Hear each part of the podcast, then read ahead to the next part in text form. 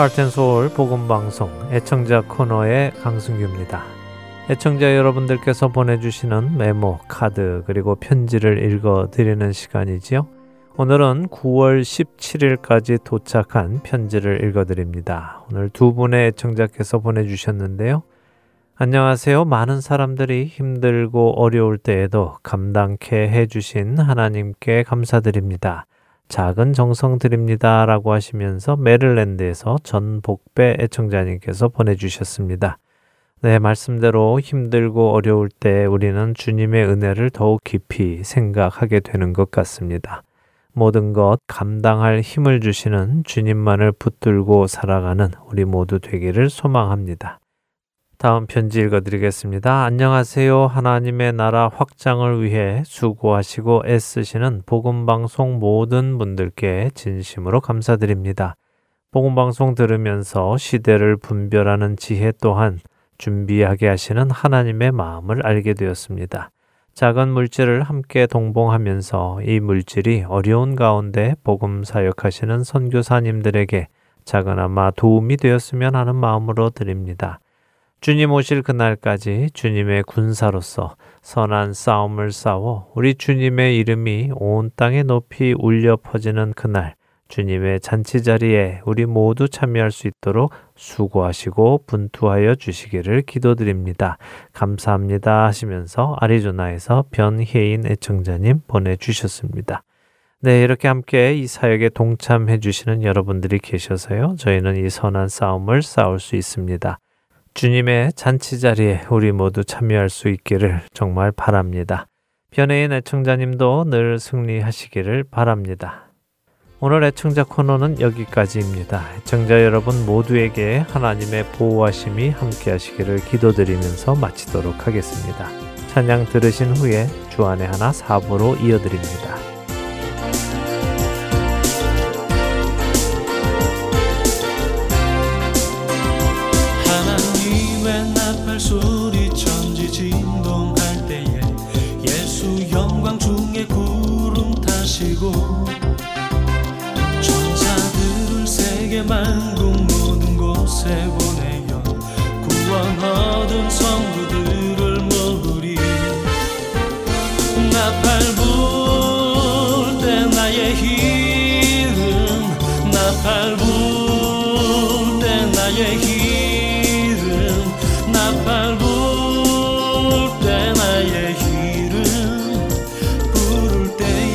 잔치 참여하겠네.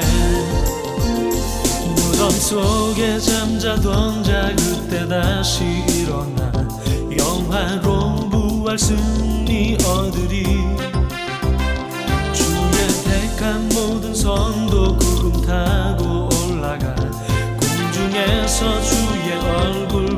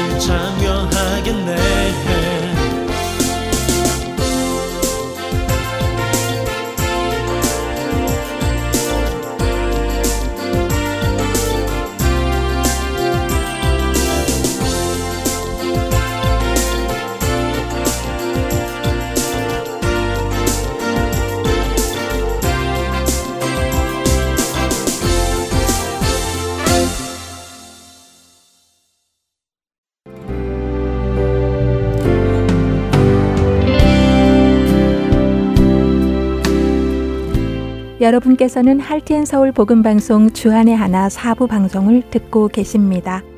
주안의 하나 사부에서는 2017년에 방송된 종교 개혁사와 2015년에 방송된 성경 속 단어 한마디 그리고 2016년에 방송된 선지자 이야기가 준비되어 있습니다. 먼저 종교 개혁사로 이어집니다.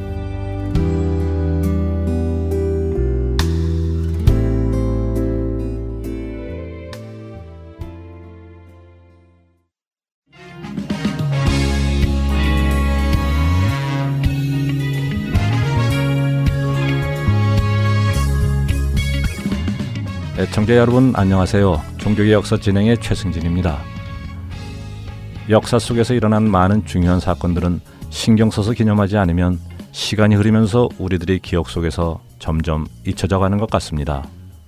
여러분들 제헌절을 알고 계시죠? 우리가 자라올 때는 5대 국경일이라고 해서 3일절, 제헌절, 광복절, 개천절, 그리고 한글날이 공휴일이었습니다. 이 국경일들을 공휴일로 정한 것은 이날의 의미와 의의를 기념하기 위해서였는데요. 한글날은 1991년 국군의 날과 함께 공휴일에서 제외되었다가 한글학회, 한글문화연대 등 시민단체들이 한글날을 기억해야 한다며 청원을 계속하자 2013년에 한글날이 공휴일로 다시 지정되었다고 하네요. 제헌절은 어땠을까요? 제헌절은 자유민주주의를 기본으로 한 헌법의 제정 및 공포를 온 국민이 경축하고 자유민주주의를 수호하며 헌법 수호를 다짐하는 뜻깊은 날이라고 할 수 있겠지요. 하지만 2008년부터 나라 발전, 생산성이 떨어진다는 이유로 제헌절이 공휴일에서 제외되었습니다. 이로 인해 실제로 많은 시민들에게 인터뷰를 통해 확인했을 때도 공휴일이 아니어서 국경이라는 사실을 몰랐다고 대답한 사람들이 많다고 하네요. 여러분들도 알고 계시겠지만 올해는 우리 그리스도인들에게 중요한 역사의 한 부분인 종교개혁이 일어난 지 500주년이 되는 해입니다. 하지만 애석하게도 종교개혁에 대한 의미에 대해 잘 모른다고 대답한 사람이 80%나 된다는 기사를 본 적이 있습니다. 더욱이 이제 달력에는 10월 31일이 마틴 루터의 종교개혁일이라는 안내말 대신에 할로윈이라는 말로 채워지고 있는데요. 한국에도 할로윈이라는 문화가 들어와 이날을 즐기고 기념하는 사람들이 늘어나고 있다고 합니다. 앞으로 많은 이들은 500년 전 10월 31일에 무슨 일이 일어났는지 기억하는 것보다 그저 할로윈을 즐기는 날이라고 생각하게 되겠지요. 500년 전인 1517년 10월 31일 종교개혁의 시발점이 된 그날에 무슨 일이 있었을까요? 어떤 부패와 타락이 있었기에 많은 이들이 목숨을 내걸고 종교 개혁을 하려 했을까요? 그리고 지금 오늘날을 살고 있는 우리에게 이 500년 전의 사건이 왜 그렇게 중요한 것일까요? 궁금하지 않으신가요? 종교개혁은 1517년 10월 31일 마틴 루터가 비텐베르그 성당의 교회의 부패상을 지적하며 95개조의 반박문을 내걸었던 사건으로부터 시작되었습니다. 그 반박문의 몇 가지를 보면 이렇습니다. 교황은 하나님께 죄를 사하셨다는 것을 선언하거나 확정하는 것 이외에는 어떤 죄도 사할 능력이 없다. 어떤 크리스찬이든 진심으로 자기의 죄를 회개하는 사람은 면죄부 없이도 하나님의 선물인 구원을 받을 수 있으며 하나님의 은혜에 참여할 수 있다. 이것은 당시 교황권에 대한 도전이며 대항이었습니다. 왜냐하면 그 당시 교회의 최고 권위자였던 교황은 연옥이라는 교리와 면죄부를 이용하여 돈으로 죄를 사함받을 수 있다고 주장했었기 때문이죠. 우리가 보기에는 당연한 진리인 것처럼 느껴지는 반박문이지만 그 당시에는 굉장히 큰 사건이었고 이로 인해 마틴 루터는 로마 교회로부터 이단으로 정죄를 받아 출교를 당했습니다. 당시 교황은 성경 위에 있는 최고의 권위자로 여겨졌고 성경 해석의 최종 권위도 교황에게 있었습니다. 점차 교황의 정치적 권력과 지위가 높아지고 성경보다 더 높은 권위자로 세워지면서 결국 교회는 타락하게 되었지요. 이에 대해 반대하는 사람들이 생길 때마다 그들을 이단으로 취급하여 출교시키거나 죽이기까지 했습니다. 이러한 영적 어둠의 상태는 이미 마틴 루터보다 훨씬 이전부터 시작되었습니다. 보통 종교 개혁하면 마틴 루터만을 떠올리게 되지만 마틴 루터 이전에 존 위클리프, 얀 후스, 에라스무스와 같은 사람들로부터 이미 시작되었다고 볼 수 있죠. 이들이 마틴 루터의 길을 예비했다고 표현하는 사람들도 있는데요. 이후 마틴 루터가 종교개혁의 시작을 알리자 츠빙글리, 존 칼빈으로까지 이어지게 되며 종교개혁은 계속되고 있었지요. 그때 당시는 호세아 4장 6절의 말씀처럼 하나님을 아는 지식이 없어 망하는 시대였습니다. 성경을 가까이 하지 못하였기에 많은 이들이 진리를 벗어난 삶을 살아가고 있었지요. 이러한 가운데 많은 종교 개혁가들은 성경으로 돌아가 타락한 신앙과 교회를 다시 말씀대로 세우고자 하였습니다. 그 종교 개혁의 과정을 여러분들과 함께 알아보기 위해 이 프로그램을 준비했습니다. 종교 개혁의 배경과 과정을 시대순으로 살펴보며 그 시대의 종교 개혁에 참여했던 인물들을 통해 진리를 향한 그들의 열정을 살펴보려 합니다.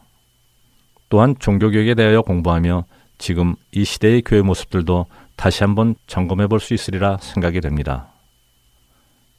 개혁은 영어로 reformation이라는 말로 그 사전적 의미는 새롭게 고침, 새 질서를 세우는 일입니다. 또 교회 사전은 오늘날 교회 안에서 개혁이라고 할 때 새로운 사상을 도입하는 것이라기보다 복음 진리에 벗어난 왜곡되고 부패한 질서와 생활을 청산하고 철저하게 성경 중심으로 삶을 전환하고 성경으로 돌아가는 것이라고 말하고 있습니다. 성경으로 돌아가기 위해 종교개혁을 외쳤던 많은 이들, 그리고 그 시발점이 된 1517년 10월 31일을 우리는 기억해야 할 것입니다. 종교개혁이 진리에서 벗어난 모든 것을 청산하고 철저히 성경 중심으로 삶을 전환하는 것을 의미한다면 종교개혁은 그때뿐 아니라 지금도 계속해서 이어지고 있기 때문이지요. 다음 시간에는 종교 개혁이 일어나기 전 시대적 배경부터 함께 알아보도록 하겠습니다. 종교 개혁사 오늘은 여기서 마칩니다. 다음 시간에 뵙겠습니다. 안녕히 계십시오.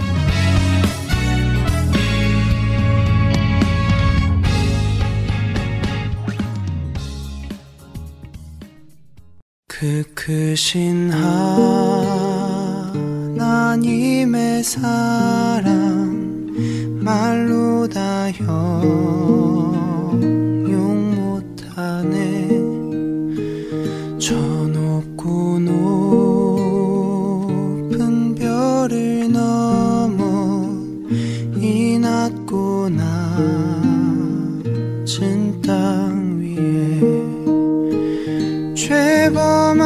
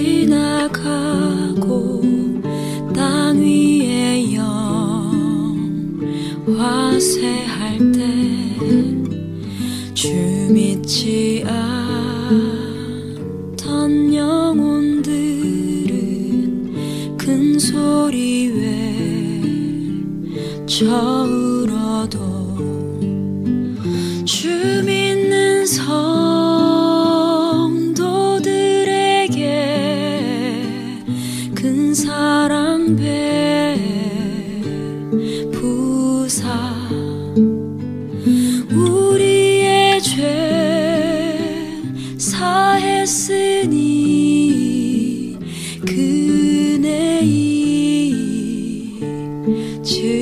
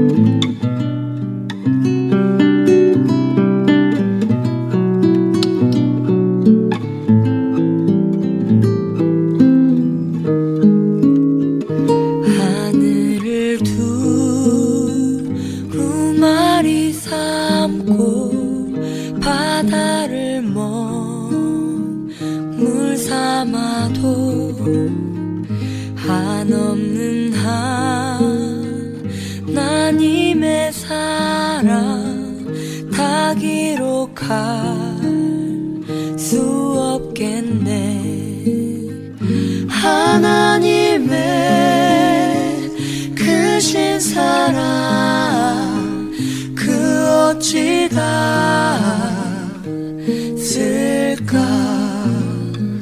저 하늘 높이 쌓도 채우지 못하리. 하나님 크신 사랑은 tanggamu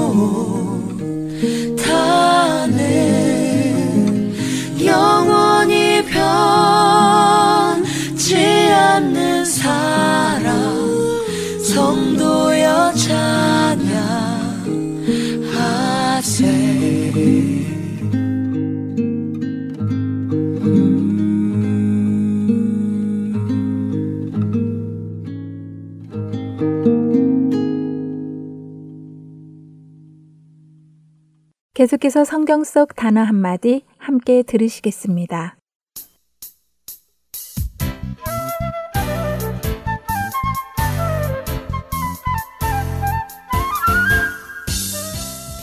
여러분 안녕하세요. 성경 속 단어 한마디 진행의 이다솜입니다. 많은 분들이 무언가를 새로 시작하려 하실 때 가장 많이 드는 생각이 이 길이 맞을까? 이렇게 하면 잘 될까? 라는 불안과 염려가 아닐까 생각됩니다. 그렇지 않으세요? 아마도 그런 불안과 염려가 있기 때문에 세상 사람들은 자신의 마음을 편안하게 해줄 사람들을 찾습니다. 바로 점집이나 무당같이 미래를 예언해주는 사람들이지요. 흔히 세상에서 예언이라 하면 자신의 미래를 알 수 있는 말, 자신의 미래를 점치는 것을 뜻하는데요. 성경에서도 예언이라는 단어가 꽤 많이 등장하더라고요. 그런데 성경의 예언도 세상의 예언과 같은 의미일까요? 그래서 준비했습니다. 성경 속 단어 한마디. 오늘은 여러분과 예언에 대해 나누겠습니다. 먼저 이 예언은 미리 예 혹은 별예라는 예자와 말씀 언으로 이루어진 한자어로 미리 말씀을 전하다 라는 뜻인데요. 앞으로 다가올 일을 미리 알거나 짐작하여 말함이라고 정의할 수 있습니다. 하지만 기독교적인 의미로는 하나님께 선택받은 사람이 하나님으로부터 직접적으로 받은 말씀을 사람들에게 전하는 일 또는 그런 말이라고 사전은 정의합니다.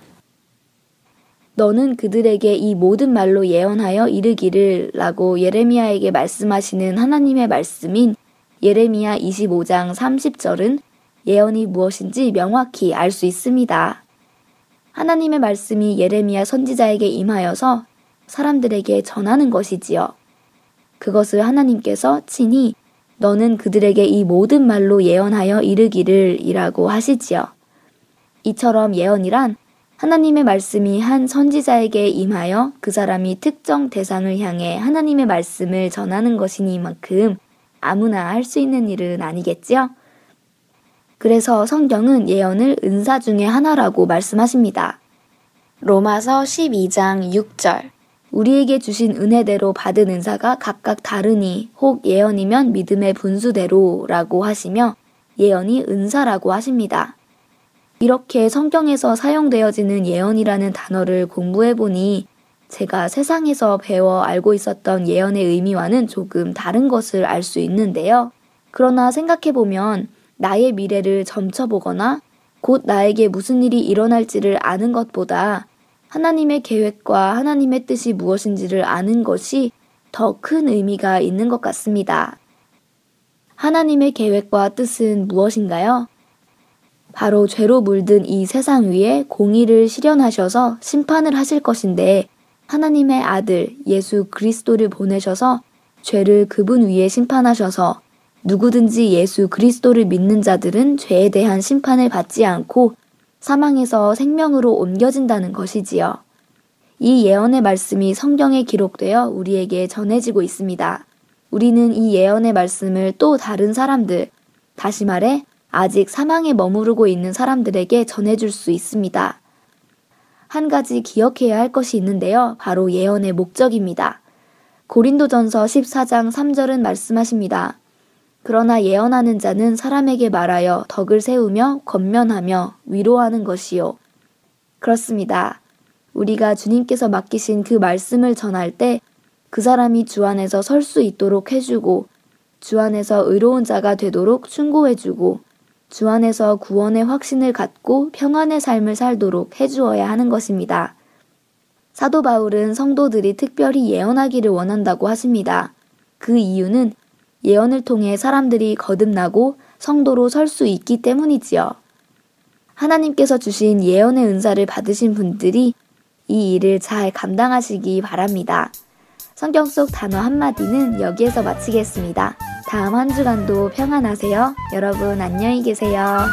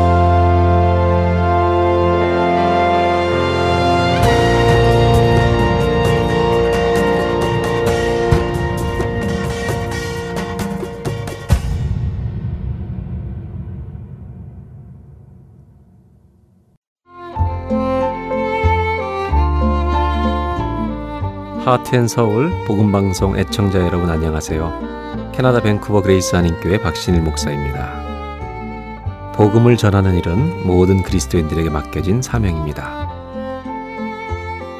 하트앤 서울 복음방송은 생명의 근원 되시는 예수 그리스도만을 전하는 방송사입니다. 여러분의 기도와 후원으로 이 사역은 계속될 것입니다. 믿지 않는 자들에게는 복음을, 믿는 자들에게는 영적 성장을 전해줄 것입니다.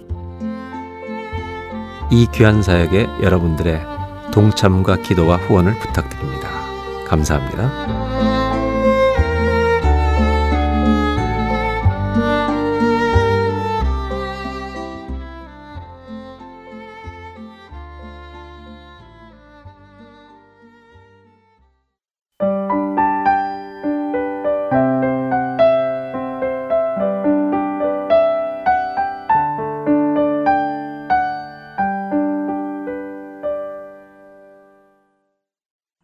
선지자 이야기로 이어집니다.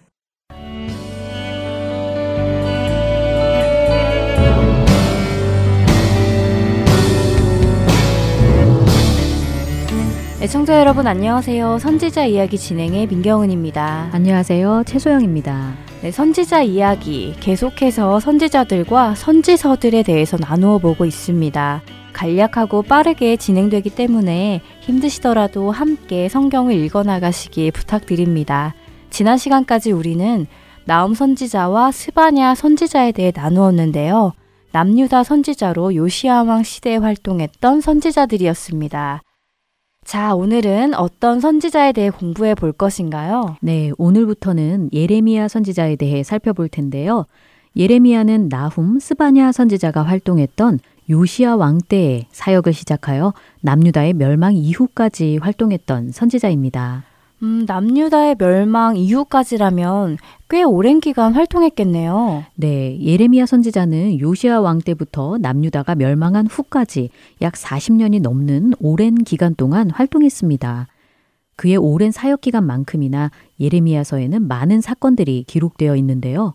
지난번에 공부했던 나움서나 스바냐서가 주로 예언의 말씀만이 기록된 것에 비해 예레미야서에는 예언뿐 아니라 예레미야 시대에 일어났던 실제 역사적 사건들이 많이 기록되어 있습니다.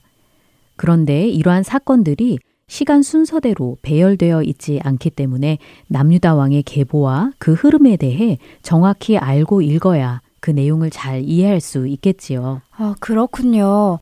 그렇다면 예레미야서를 공부하기 전에 먼저 그 시대적 배경과 남유다 왕권의 흐름에 대해서 잘 살펴보아야겠네요. 지금까지 어떤 선지서를 공부하기에 앞서 그 시대적 배경을 먼저 살펴보았었잖아요. 네. 그래서인지 이제는 역사적 배경에 대한 공부가 처음보다 조금 익숙해진 것 같습니다. 아, 그렇게 말씀하시니 함께 시대적 배경을 살펴본 보람이 느껴집니다. 처음엔 좀 힘들 수 있지만 배경을 살펴봄으로써 선지서를 더 잘 이해하고 그것을 통해 하나님의 마음을 알아갈 수 있다면 그것만으로도 충분히 의미 있는 공부라고 생각합니다. 그럼 오늘은 말씀하신 대로 예레미야 선지자가 활동했던 시기의 역사적 배경에 대해 간략하게 살펴보도록 하겠습니다. 네, 그럼 먼저 예레미야서 1장을 읽어봐야 하지 않을까요? 보통 선지서의 첫 구절에는 선지자에 대한 정보와 그 시대의 왕 이름이 나오잖아요. 네, 그렇지요. 말씀하신 김에 읽어주세요. 베냐민 땅 아나돗의 제사장들 중 힐기야의 아들 예레미야의 말이라. 아몬의 아들 유다 왕 요시아가 다스린 지 13년에 여호와의 말씀이 예레미야에게 임하였고 요시아의 아들 유다의 왕 여호야김 시대부터 요시아의 아들 유다의 왕 시드기야의 11년 말까지 곧 5월에 예루살렘이 사로잡혀 가기까지 임하니라. 음, 1장 1절부터 3절까지 읽어보았는데요. 읽어보니 예레미야 선지자는 제사장 가문의 출신이군요. 네. 그리고 아까 말씀하신 대로 요시아 왕 때의 선지자로 부름을 받아 예루살렘이 사로잡혀 가기까지 그러니까 남유다가 멸망을 하고 바벨론 포로로 잡혀간 시기까지 활동했다고 나오네요. 네, 맞습니다. 그리고 새로운 왕들의 이름이 나오지요? 네, 요시아의 아들 여호야김, 요시아의 아들 시드기야라고 나오는데요. 여호야김과 시드기야가 요시야 이후 남유다를 다스린 왕들이라는 것이지요. 네, 그렇습니다.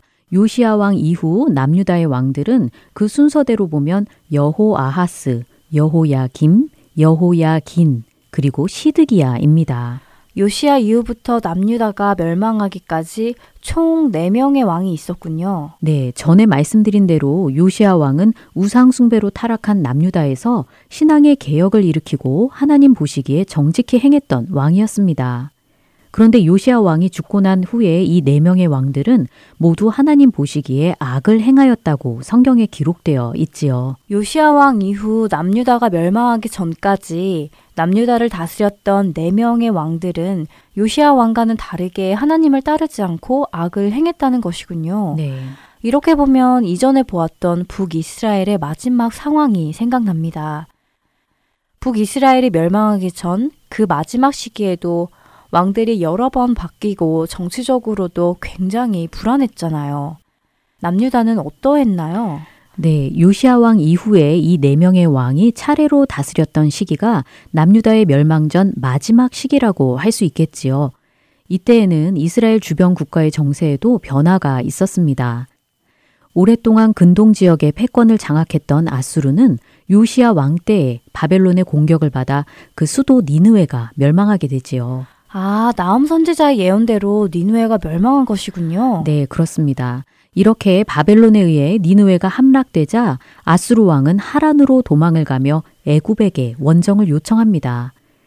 이에 아수르를 도우러 올라오는 애굽 왕 바로느고를 남유다 요시아 왕이 맞서기 위해 쫓아가다가 바로느고에 의해 죽임을 당합니다. 애굽이 신흥 바벨론을 견제하기 위해 전쟁을 하러 가는 과정 중에 요시아 왕이 죽게 된 것이지요. 아, 그렇군요. 요시아처럼 하나님 앞에 정직히 행한 왕이 괜한 죽음을 당한 것 같아 안타깝고 남유다의 상황도 걱정되네요. 네, 온 유다와 예루살렘이 요시아 왕의 죽음을 굉장히 슬퍼했고 예레미야도 요시아 왕을 위해 애가를 지었다고 역대하에 기록되어 있습니다.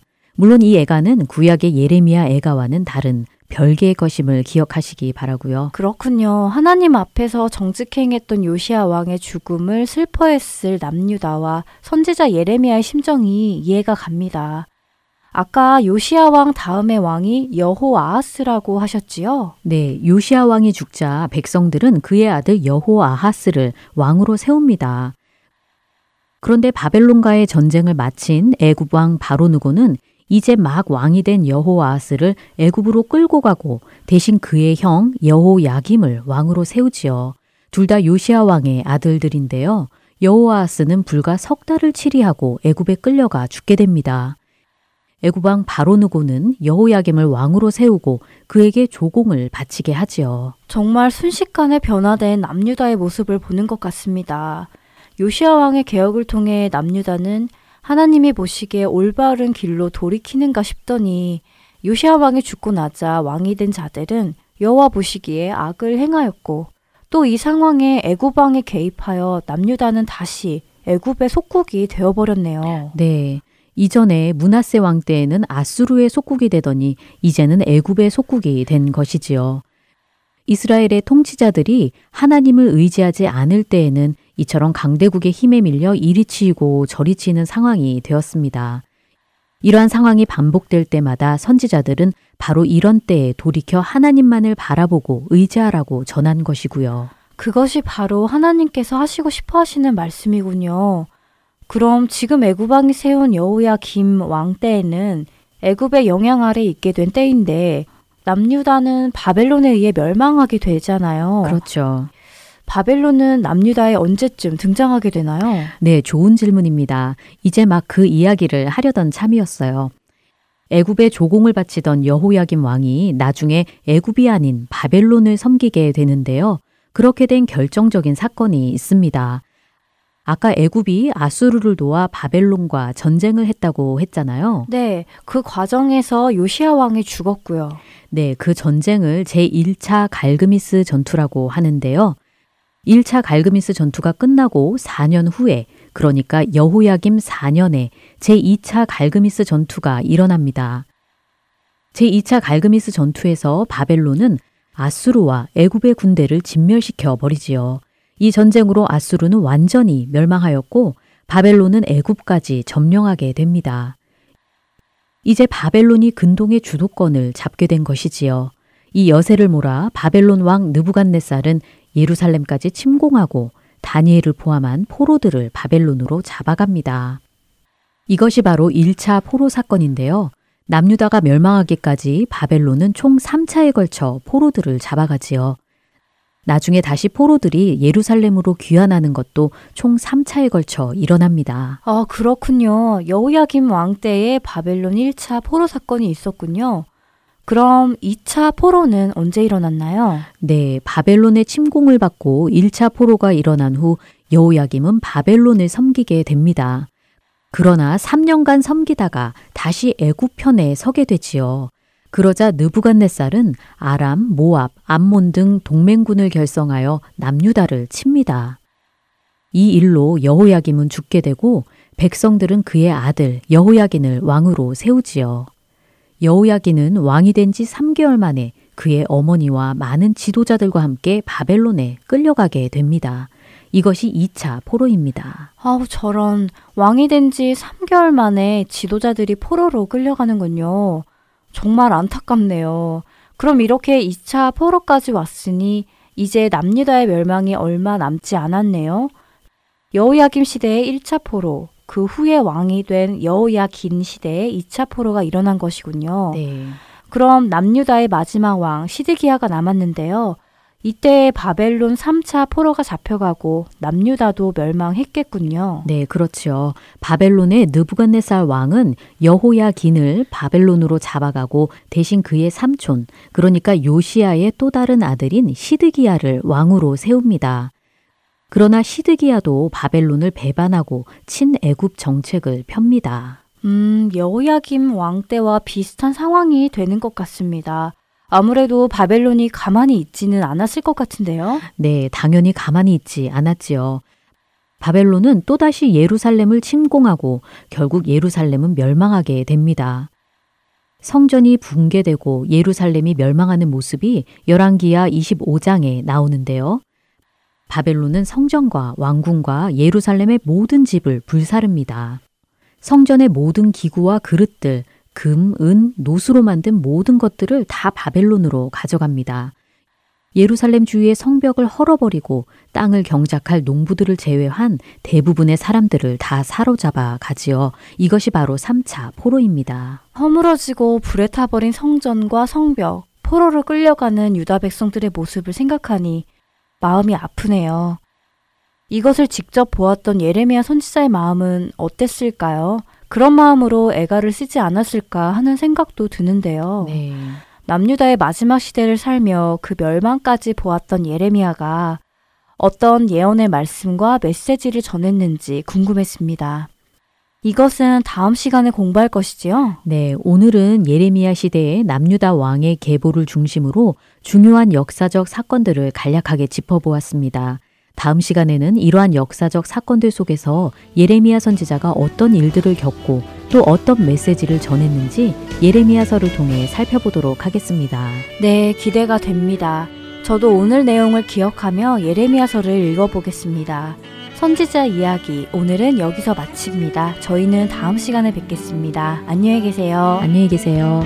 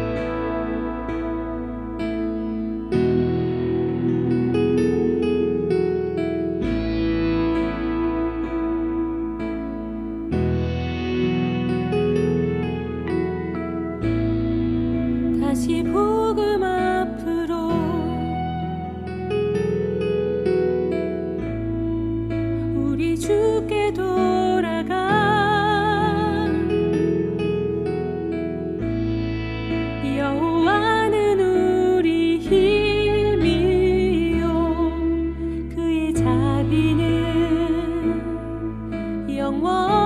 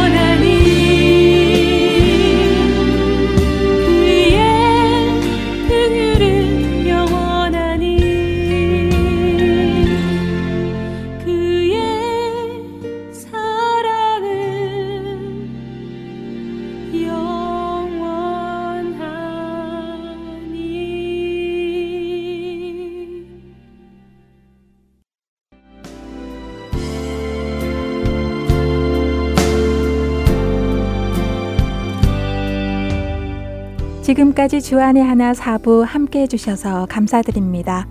다른 지난 방송들을 더 듣고 싶으신 분들은 홈페이지 www.heartandsoul.org에서 특별 방송을 클릭하셔서 들으실 수 있습니다.